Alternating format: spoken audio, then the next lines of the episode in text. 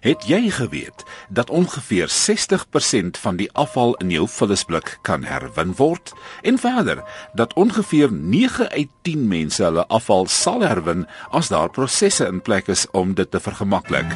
Volgens 'n onlangse studie is daar bevind dat slegs 3.3% stedelike bewoners in Suid-Afrika hulle huishoudelike afval herwin.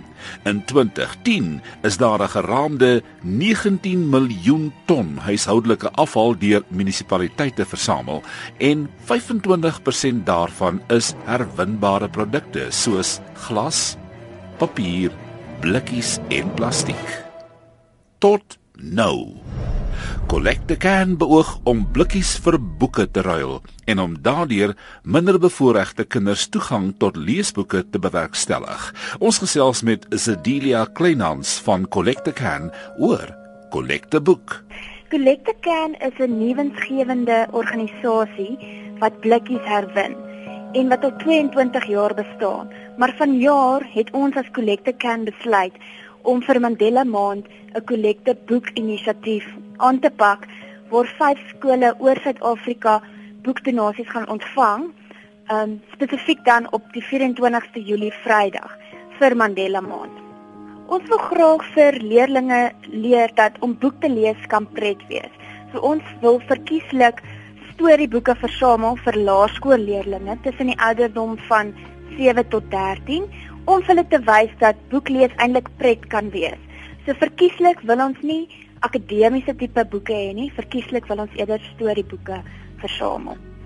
Ons het vyf skole identifiseer wat spesifiek naby die kollekte kern se takke oor die land is en hierdie omgewings is Pretoria, Johannesburg, van 'n Bylpark, Kaapstad en Durban. Volgens die departement van basiese onderrig het miljoene leerders nie toegang tot storieboeke nie, terwyl 8 uit 10 skole nie toegang tot biblioteke het nie. So hierdie is kommerwekkende feite wat Collecte kan in ag geneem het toe hulle besluit het op hierdie Collecte boek inisiatief vir hierdie jaar. Daar is definitief 'n groot behoefte in Afrika tale se boeke. Leerders wat nie toegang het tot Afrika tale, wat Afrika tale praat, wat nie toegang het tot boeke nie, byvoorbeeld Sepedi of Tswana of Sesotho. Al daai tale is definitief deel van ons fokus vir hierdie jaar. Uh, Zedilia, hoe uh, verbind julle Collecte Can en Collecte Boek met mekaar?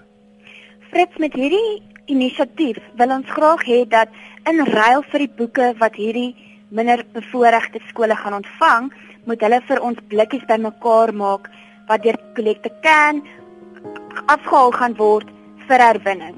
Ons wil daarmee graag die skole leer dat herwinning belangrik is en dat herwinningsmateriaal eintlik 'n waarde het. Oor die jare wat uh, ek dink jy praat van 21 jaar wat Collecte Can bestaan, het jy al baie baie blikkies versamel. Het jy vir ons so 'n interessante feit of twee oor blikkies? Ja, Fred, dit is baie interessant om te weet dat vandag staan ons op al die blikkies wat terugkom in die proses wat herwin word Daardie persentasie staan tans op 72% en dit het aansienlik verhoog oor die afgelope paar jaar. En wat dit vir ons beteken is dat meer mense is bewus van herwinning en dat meer mense blikkies herwin wat dan weer gebruik kan word. En julle wil graag hê luisteraars moet help en ondersteun. Hoe moet luisteraars te werk gaan? Indien individue of organisasies betrokke wil raak, kan hulle ons help om boeke bymekaar te maak. Indien hulle meer as 50 boeke bymekaar gemaak het, sal Collecte Can dit by hulle gaan optel. Andersins kan hulle dit na enige Collecte Can tak vat wat dan al die adresse is ook op die Collecte Can se webtuiste. Gee net weer vir ons daai adres asseblief. www.collectecan.com www.co.za